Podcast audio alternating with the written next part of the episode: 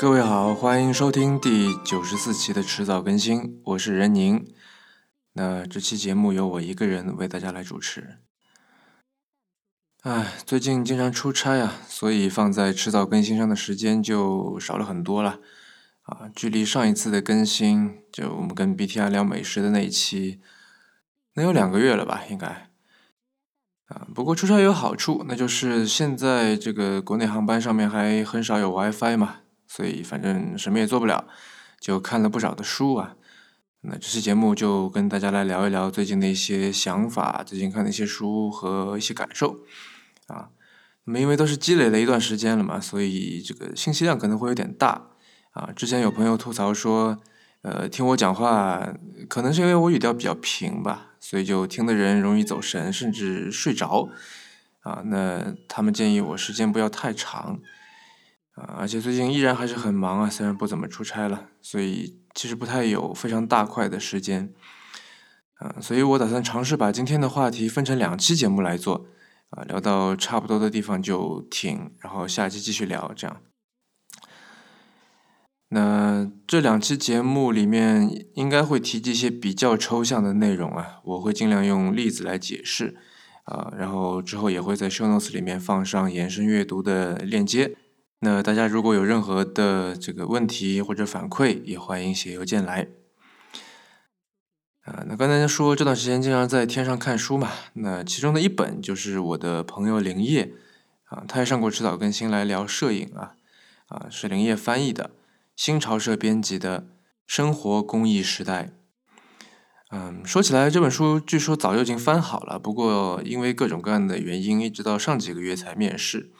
啊，我这个上几周吧，去苏州诚品书店的时候，还看到了这本书，是放在新书的那一栏里面。那这本书里面收录了十多位作者的文章，当中最有名的应该是三谷龙二啊。事实上，这本书也是以这个三谷龙二加新潮社这样的这个名义来编著的。嗯，三谷龙二算是最近比较火的这个。呃，管他叫什么好呢？生活家吧，啊，他自己虽然也在做木器啊，所以他也算是个算是个木匠吧。但是我感觉他之所以为大多数人所知道，还是因为他在生活方式啊，尤其是在日常器皿方面的一些这个看法和想法被传播，并且被许多人接受。我还有他的另外一本书叫做《日日七无贴》啊，那比起《生活公寓时代》来说，那本书就就感觉会差一些。啊，因为总体来说，《生活公寓时代》这本书，我觉得还是挺有趣的啊。尤其是这个，我从投资人的角度来说哈，如果你想开始所谓的这个啊生活方式类的创业的话，那我觉得这本书非常值得好好读一读，因为他提到了许多非常细微、非常 subtle 啊，很容易被忽略，但是又有非常重要的一些感受和观察角度，对这个日常消费品的设计研发应该会非常有帮助啊。那这是偏应用的一些层面的一些东西了，但如果拔高一点来看的话，这本书当中令我觉得最有启发的是里面关于民意的部分。那这期节目也就是想分享一些，呃，如我在标题里面所写的，啊，就是我对那些，嗯，显然不属于名义，但是又符合许多名义特征的人事物的一些观察和想法。呃，我们知道美国人有一个说法嘛。If it looks like a duck, swims like a duck, and quacks like a duck, then it probably is a duck. 啊，直接翻译就是说，如果有个东西看起来像鸭子，然后游泳也像鸭子，叫起来像鸭子，那它很可能就就是一只鸭子。那如果有个东西看起来有点像鸭子的意思，游起泳来也有鸭子的这个样子啊，然后叫起来的声音也有几分这个鸭子那个神韵，但是呢，它显然是一个离鸭子很远的东西。那它跟鸭子之间的联系啊，为什么它像的是鸭子而不是像其他的东西啊？诸如这样的问题，就我觉得会比较有趣了。嗯，那先简单介绍一下什么是名义吧。啊，这其实是一个日语汉字组成的词语啊，日语日语叫民给啊，是这个民众的公益的简称，民意嘛，就是这个人民的民艺术的艺啊，民众的公益。啊，他是柳宗悦和陶艺家河井宽次郎，还有一位叫冰田庄司，在一九二五年提出来的。那么民意所关心的其实是人们日常生活当中会用到的器物啊，比方说像陶瓷啊、漆器啊，呃，像三谷龙啊在做的这个木器啊，就这类东西。那这些器物其实在生活当中一直都存在，但是名义，呃，或者说名义学吧，就其实原本是并不存在的。它是一个柳宗悦那帮人去重新发现、重新评估以后，这个你可以说是这个造出来的一个概念。那从历史的角度来讲，名义也是二十世纪上半叶日本美学的一大创造，或者说是亚洲美学的一大创造了。啊，也是继承和怎么说呢？进一步的发扬了冈仓天心那种什么，我们知道他写过呃东洋的理想啊、日本的觉醒啊，对吧？这些书里面整理的一些素材和提出的观点吧。就是把日本当成亚洲文化博物馆那种思想。那名义这个概念当年一提出来，就给这个当时正在膨胀当中、正在寻找自己的定位跟和这个世界相处的方式的日本，带来了一场民意运动啊，也是所谓的这个一时多少豪杰了啊。但是我觉得，也许是因为它本身是以生活器具作为载体的。啊，所以名义天然的就很容易被人看清，啊，你觉得就是锅碗瓢盆，就是一些特别常见的东西，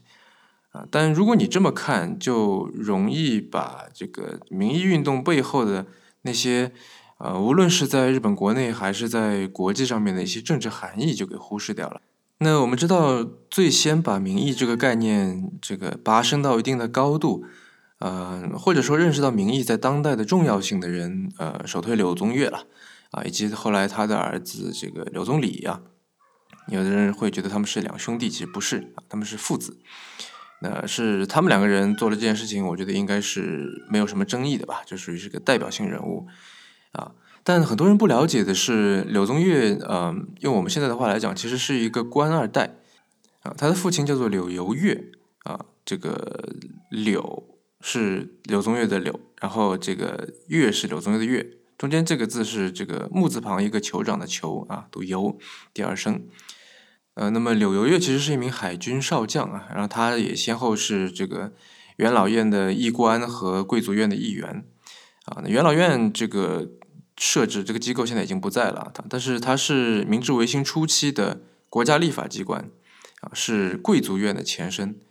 啊，那么贵族院呢是现在的这个日本国会参议院的这个前身，啊，所以他爸相当于是国会参议员啊，或者说这个放在中国的话就是全国人大代表，啊，而且柳游月还创办了日本数学学会，啊，所以呢，在明治维新当中，无论是呃政治、军事，他是海军少将嘛，对吧？还是说技术，啊，柳月都是非常积极参与了的。呃，那我当然不是想说龙生龙，凤生凤那一套了，但是，呃，知道了柳宗悦有这样的这个高层背景之后，啊，无论是研究政府的力量在推动民意运动当中的这个扮演的角色，啊，还是说在民意运动的时候，这对当时几乎是每差不多每十年吧就有一次战争的这个日本起的这个作用，都会是很有意思的话题，啊，但是不在这个本期节目，甚至说不在迟早更新这档节目的这个范围里面了。啊，我们说回这个这本书啊，《生活供应时代》啊，它里面有一篇是这个人类学家石仓敏明写的。他这么说：所谓的民意，显然是一场充满活力的思想运动。过去的美术工艺陷于华美的技巧主义之中，当与普通民众的生活相距太远的表现领域被封闭的时候，跨领域的创作者就聚集在民意这个旗帜之下。融合无名的传统和崭新的构思，创作出众多新鲜的作品。他们并非让工艺从属于那个时代的美术经济的标准，而是让它既有扎根于生活实用性之上的朴素功能美学，又有造物的传统技术，成为一种同时适用于都市生活与乡村生活的扎根生活之工艺，并且希望能够建立一个新的标准。那另外还有一篇，作者是哲学家安田崇。啊，那他从社会效应的角度来观察，啊，写了这么一段话。他说，二十一世纪初，生活工艺开始在社会上产生效应，与此同时，在探索价值观转换的各种动向之中，对民意的重新评估也在迅速产生影响。且不说那些对以物品方式存在的民意有所共鸣而产生的物品，两千年开始出现的重新评估趋势认为，名义不是简单的以物品方式存在，而是指放置物品的空间以及在那个空间里发生的所有生活。如果一定要说的话，当时社会是被生活方式所吸引，或者说是被作为思想的名义所吸引。那石仓敏明写的那段话其实挺好理解的，对吧？名义嘛，那这个 by definition 就是说是民众的民，公益的义，民众的公益。但是作为思想的名义又是什么呢？啊，那这本书里面有一篇文章是编辑井出信亮写的，呃，那大概是出于这个职业的敏感吧，他提到了一本叫做《c o o n e l 的书，啊，这其实是一本杂志吧，就所谓的那种生活系的杂志，啊，那么这本杂志的口号是与有故事的东西一起生活，嗯，他说在日本的经济爆发式的增长之后。c o n e l 以及紧随其后如雨后春笋出现的各种生活系媒体，经常使用的“细致、温暖、舒缓、自然、纯粹、怀旧、手工”等词语，指向的某种保守价值观，也都得到了重视。嗯，那我觉得这显然是一种往回看的姿态，对吧？那从很早以前的千利休的这个差茶啊，就是那个侘寂，就是单人旁一个宅的那个那个侘啊。茶就是茶叶的茶，嗯，到冈仓天心写给西洋人看的《茶之书》，到柳宗悦的民意运动里面的那个洗左卫门井户茶碗，啊，再到后来的什么百周正子啊、青山二郎啊那帮人的文章，就我们可以看到，这个一路下来，历史其实是存在着一种一脉相传的东西，有点像是所谓的文脉那样的东西。嗯，那这个东西用井出信亮的话来说，就是从日用物品。啊，也就是那种实用之物当中去发现美的眼睛，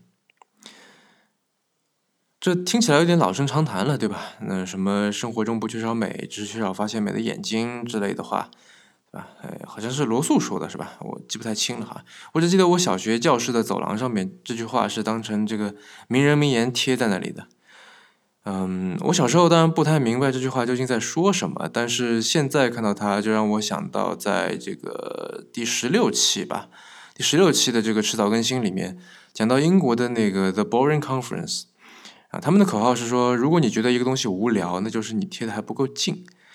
啊，那在民意的这个例子里面，我我觉得也可以说是因为你看的不够远，或者想的不够远，对吧？一个器物为什么会是这个样子的？为什么会用这种材质？啊，为什么这个可能看上去就是歪七扭八的一个东西？为什么它就是一个特别厉害的一个作品？等等这些问题，如果往回去追溯，找到那个原点啊，极有可能是非常非常古早的一种地缘传统。嗯，然后这个基于地缘传统的器物本身又会反过来啊，经过一段时间之后，去塑造出这个在当地更高层级的一些文化啊，这个就很有意思。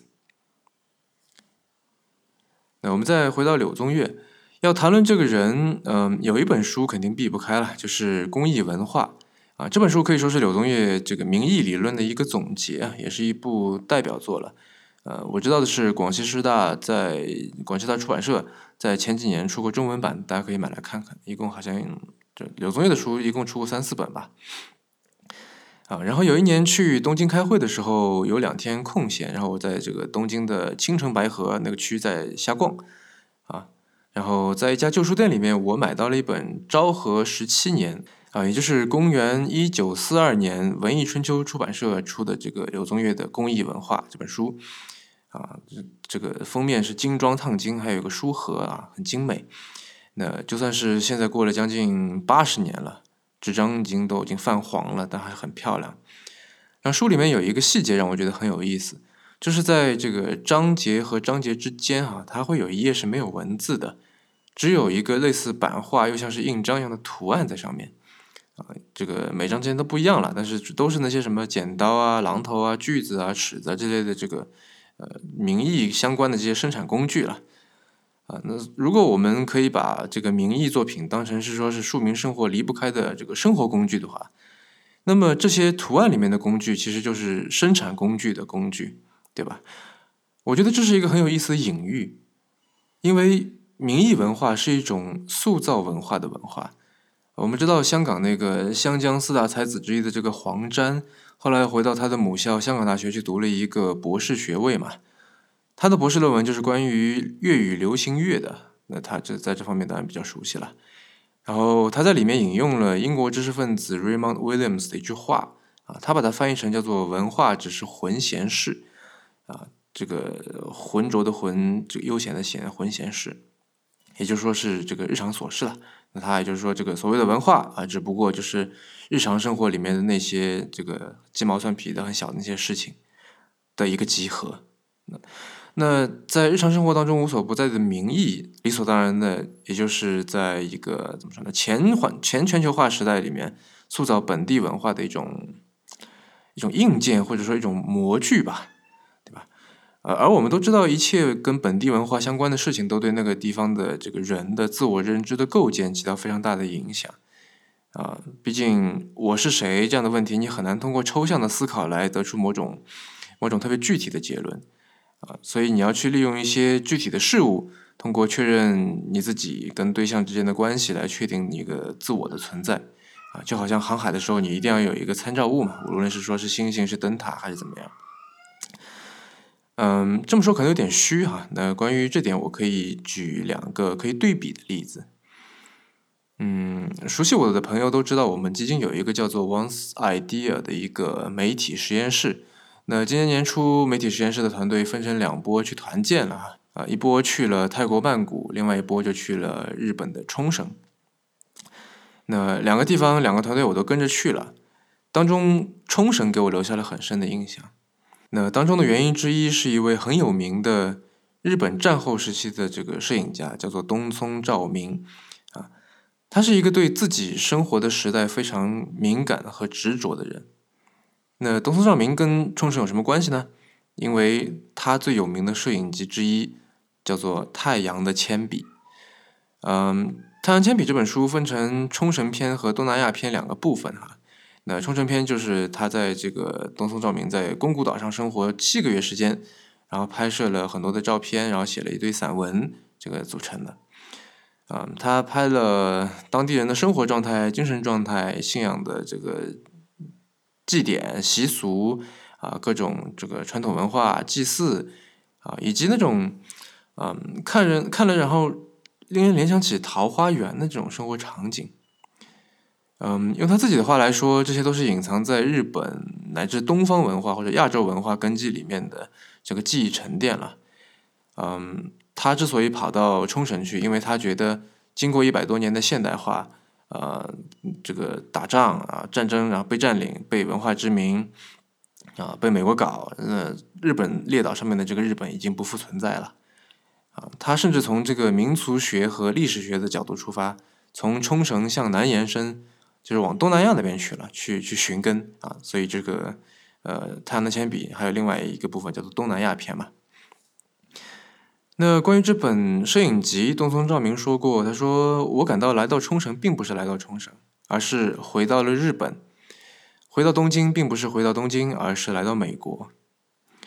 嗯，那林业曾经写过一系列关于东松照明的这个介绍和分析的文章啊，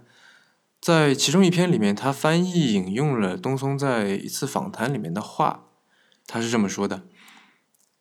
以战败作为一个分界点的话。”孰明孰暗就会看得很清楚，这其中价值观发生了一百八十度的转变，开始单方面萌生对大人的不信任感，而且这种感觉逐日增长。这个过程的同时，新时代也开始了。我在这个时代里度过了自己最为敏感的这段年龄，这是一种非常强烈的时代体验。可以说，这种体验就像是一块滤镜。通过这个滤镜，能够看到我的一生，所以现在我称之为圆光镜。不管做什么，都要在这里反馈一遍。呃，引用结束哈。嗯，那这样的时代体验，我相信，就像我一样，青少年时期跟这个互联网、移动互联网蓬勃发展，对传统企业进行这个剧烈颠覆的时代相重叠的人，呃，也会或多或少的有所感受啊。那么另外一个例子也是摄影家，所以可以对比嘛。那这位摄影家也拍冲绳，他就是石川龙一啊。他比起东松照明来说就没有那么的有名了啊。他拍的冲绳跟东松的也是完全不一样的那东松拍的是那些这个可以说是很美好的东西，但他拍的是暴走族啊，是黑社会，是同性恋，是异装癖，是群交派对，是夜总会在陪酒的姑娘，是这个街头的流浪汉，啊，是拿着玩具枪这个站在街头的小这个小孩，呃，跟东东的这个非常不一样，对吧？嗯，我在今年初夏的上海艺术书展上面碰到了做艺术书的这个阿卡阿卡夏，啊，它是一家做摄影书的出版机构了。写成汉字就是这个赤赤社哈，赤就是这个红色的那个赤啊，两个赤，然后社是这个宿舍的社。那目前石川龙一的摄影集大多数都是他们出的啊，我不确定是不是全部都是啊，但至少说他们肯定是大多数了。呃，然后我在他们的摊位上买了两本石川的摄影书啊，一本是签名版的《Adriana Mix》，跟呃另外一本是《Okinawa Portraits》，二零一二到二零一六。啊，那摊位上那个人我也不知道他是谁啊，大概是工作人员吧。他非常惊讶，我为什么一买就是两本？那因为他们的书也不便宜嘛，然后这个也是看的多，买看的人多，买的人少了。然后他问我知不知道石川龙一是谁？啊，我说我知道啊，他前几年不是得了这个木村一兵卫奖嘛，很有名的嘛。然后他还是露出一副不可思议的样子。然后我跟他说，之前还有朋友跟我聊起这个石川的另外一本摄影集，啊，标题很有趣，叫做《Zeki no Polifuni》。不过这本《Zeki no Polifuni》呃，翻译成叫什么呢？这个绝景的复调吧，啊，就是绝望的绝，景色的景，然后这个复调就是音乐上那个复调。就是 Polyphony，就是 Polyphony 嘛。那这本摄影集是我是真觉得很有趣的啊。那个 Polyphony 就是把各种不同的旋律、不同的声部以某种这个循环往复的方式啊，非常和谐的组合在一起。包括我买的那两本也是的，就是它每张作品里面的这个自我都很都很强啊。但是呢，虽然说每张作品都是可以单独拎出来成立的，但是作者经过。他的这个思路，他的这个观察，把这里面这些照片啊，这里面的这个风景啊、人物啊，串联起来、编排起来了，前后呼应、此起彼落，这个而且有互相应和的感觉啊。最后你会得到一个超越每个人、超越每张照片，甚至超越冲绳的整体感受。那这些话我当然没法跟这那个阿卡卡夏那个人去表达了，我只是跟他说，我觉得石川龙一是在冲绳寻找过去的日本和未来的日本。啊然后他就非常典型的那种日本人似的，就很夸张的在那里点头，然后从展台下面的箱子里面翻出一本太阳的铅笔，啊，原来阿卡卡夏在二零一五年出了一本这个新编太阳的铅笔，把原版的这个太阳的铅笔一九七五跟这个收录了一部分东松没有发表过的照片的一个集合，啊，太阳的铅笔二零一五把这个一九七五二零一五这两本书并成了一本。啊，然后他就说这本书你要不要？嗯，虽然东松照明和石川龙一都是在拍冲绳，都是在寻找日本，啊，但是他们两个所拍摄的一个是日常生活，一个是所谓的这个奇观啊，或者说这个景观社会那个景观。那很有可能因为石川龙一本身是冲绳人，所以用东松照明的那个滤镜的比喻，嗯，冲绳的日常生活已经在他的这个他的这片滤镜里面已经筛除掉了。啊，但是不管怎么说，他们两个都是，之所以我举他们作为例子嘛，他们都是在利用一些具体的事物、具体的人和具体的事件，啊，通过确认自我跟对象之间的关系，像我刚才说的，来确认自我的存在，对吧？在找日本嘛。啊，那我们知道，摄影作品都是非常非常暧昧的啊，在一张摄影作品里面，我们就能几乎发现出无限的细节，做出非常大量的解读。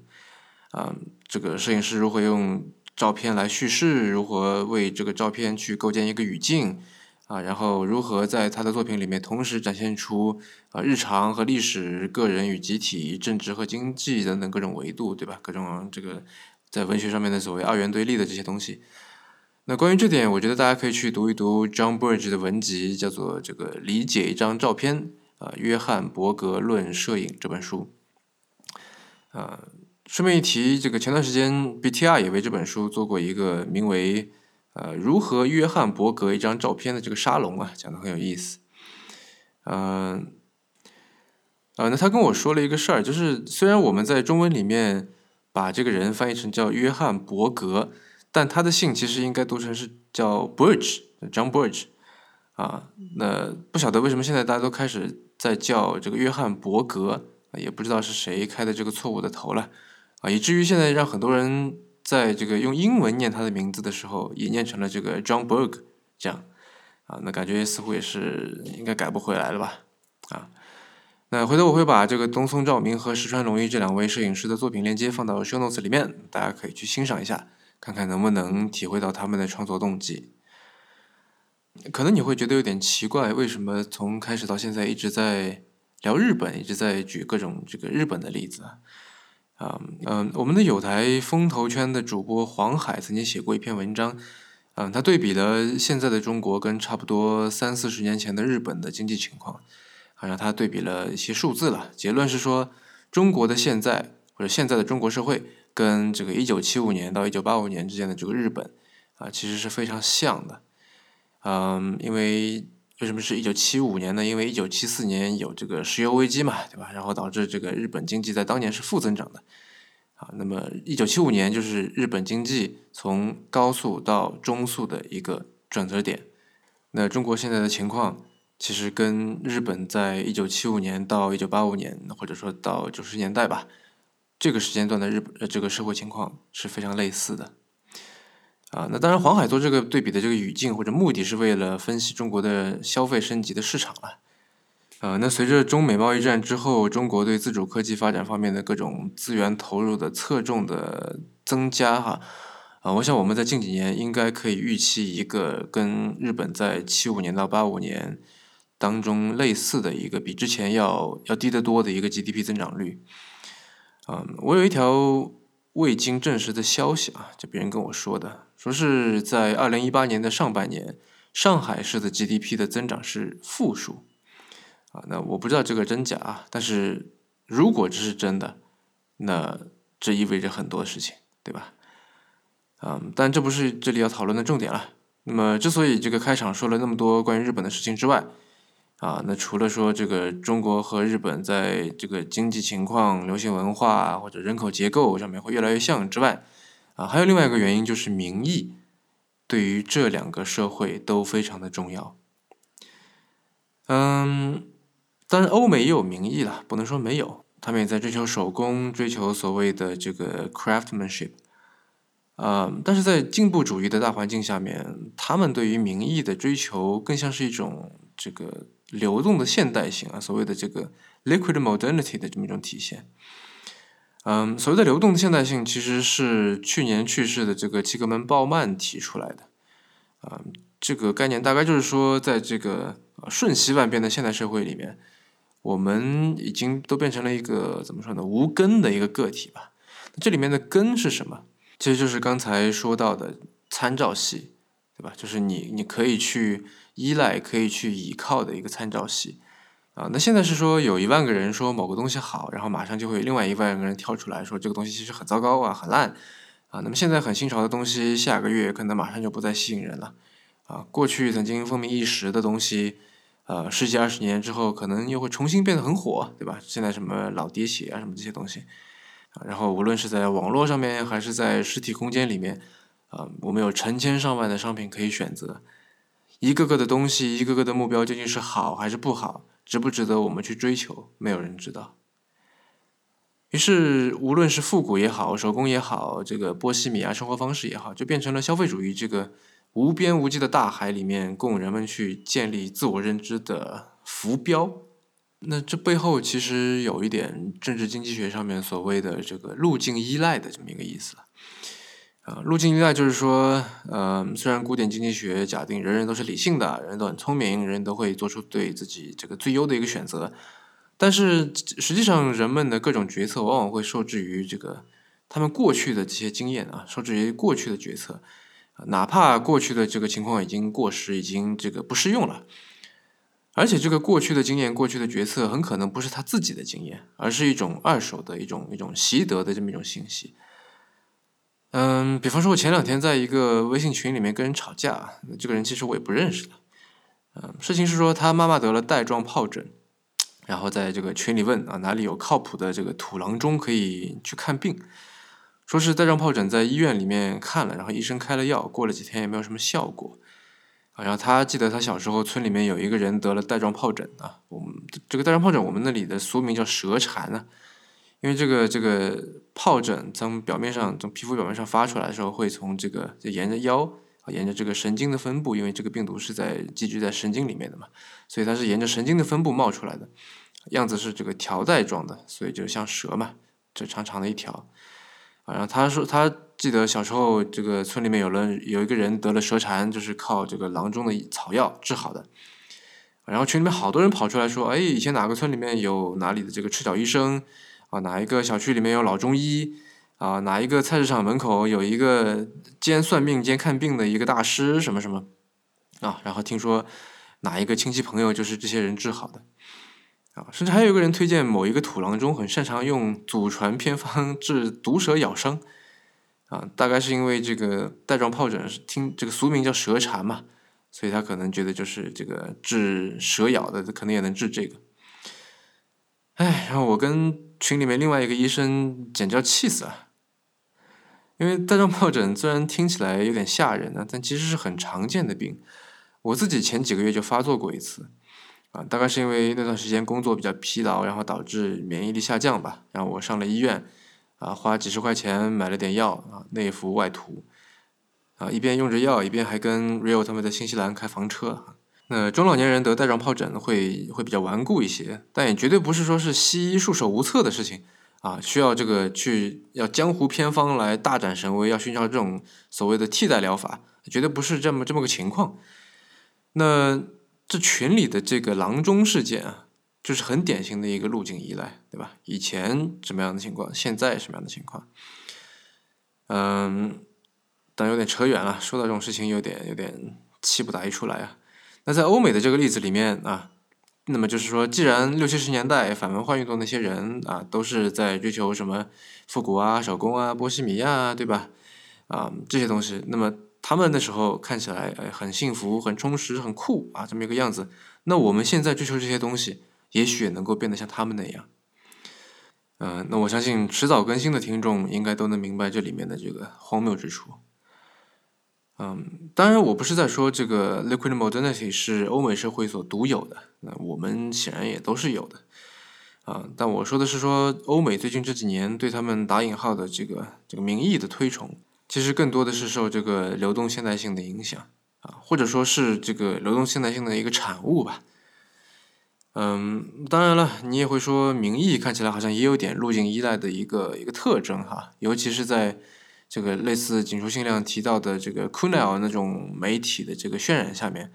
啊，好像是说这个它对应的是一种能带来幸福的生活方式。但是名义的核心之一，或者说它如果是一个产品的话，它的这个这个 feature。啊，其实是能够给人一种安全感。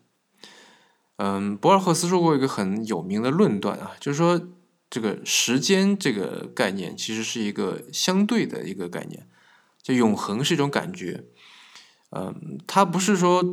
我们传统理解的是某种理论，或者说某种信念，或者说是个是个可计算的东西啊，它是基于情感的，基于我们对这个社会的体验的。对吧？真正的永恒，它其实不是一个时间概念，而是很多，就是时刻啊，就是 moments 凝聚起来的。它某个这些 moments，至于观看者的这种内在感觉的，这么产生那种无限性。那名义，那一把剪刀，一个碗，一只铁锅，一双筷子，这些日用品之所以有魅力，原因之一就是说这里面存在着一种刚才说了一脉相传的东西。一种我是中国人，中国人从老祖宗开始就用这个东西，用了几百上千年了，这么一种安全感，啊，这是一种既现代又古老的一种一种时刻的一种停滞和浓缩，啊，这也是为什么我刚才要用摄影家来举例了，因为摄影作品啊，显然也可以从另外一个角度给人以同样的感受，啊，那么民意能够。给人带来安全感的另外一个原因在于，它是呃，用现在的说法是基于大数据的。啊，日用品之所以会是现在的这个样子，背后当然代表着某种某种技术或者说技艺吧。但这个设计本身是许多人或者说许多代人的这个经验和智慧的结果。啊，就它不像是 iPhone 是某一个组织，或者说像某一个个人，像 Johnny Ive 这样的一个人的一个作品啊，它是重创出来的。那如果你对某件东西用的很顺手，你很喜欢，你你特别的这个对它产生亲近感，那么就会有呃，第一跟传统上面的这个根联系起来的感觉，对吧？第二就是你会有融入大部分人的感觉。那这两个点合在一起，其实就提供了非常之多的安全感。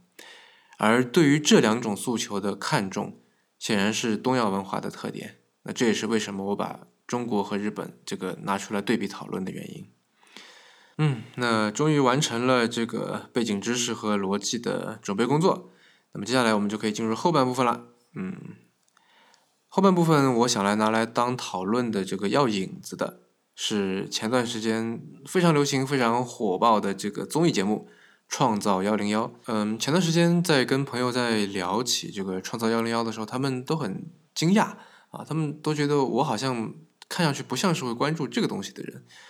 啊，但是呢，因为我的职业要求嘛，所以这个跟很多同行一样啊，我必须对社会的动向保持非常的这个高度的敏感吧，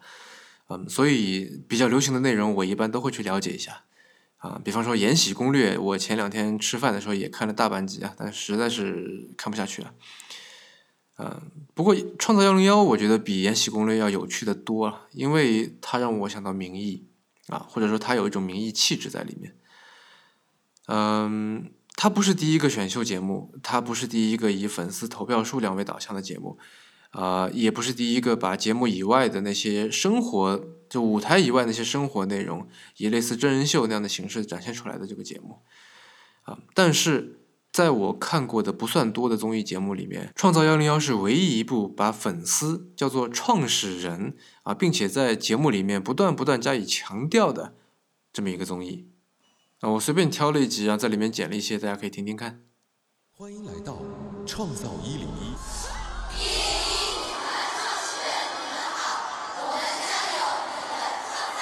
很多的创始人们、朋友们、长辈们在陪伴着他们。啊，陪伴着他们的有很多。今天到场的所有的创始人们一直在陪伴。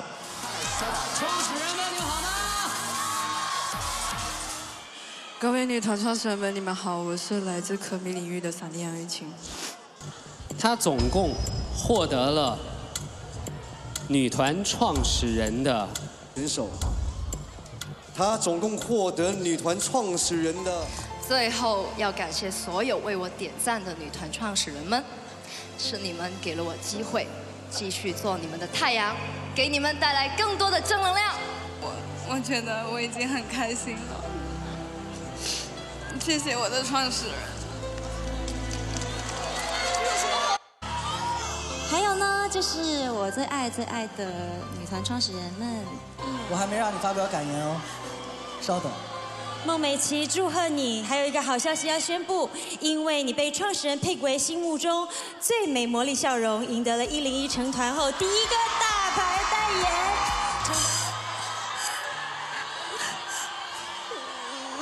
谢谢。谢谢你们，谢谢女团创始人们，谢谢你们三个月以来一直一直在外面这么努力的为我点赞支持我。是，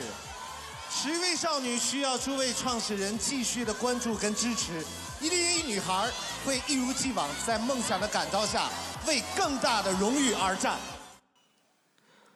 啊，每个人都不断不断的在说创始人，创始人。换句话说，它不但是一个重创的节目，而且还非常非常注意强调粉丝创始人的这个身份，对吧？他那个主题曲里面也说嘛，你越喜爱我越可爱。呃，那创始人这个词其实对我来说，这个非常的熟悉哈，因为我的生工作会让我接触到非常多的创业者嘛。啊，那创造一零一里面这些创始人，呃，我们从创业小团队的这个角度来说，都是兼职的，对吧？啊，这个粉丝可能平时是中学生、大学生，是小白领，是互联网公司的员工，是杂志编辑，呃，但是他们有一个共同的兼职，就是创造幺零幺的创始人。那在我们做 VC 这一行的去考察这个投资标的的公司的时候，如果团队是兼职的，其实是。一盏非常非常亮的一盏红灯啊，几乎约等于说就是不要投了这样。但是如果我们拿名义的标准来看，非常庞大的（这打引号的）这个兼职团队，恰恰是优秀名义产生所必须的土壤。因为只有这个地方的人够多，经历的生活够丰富，它的形态够多样，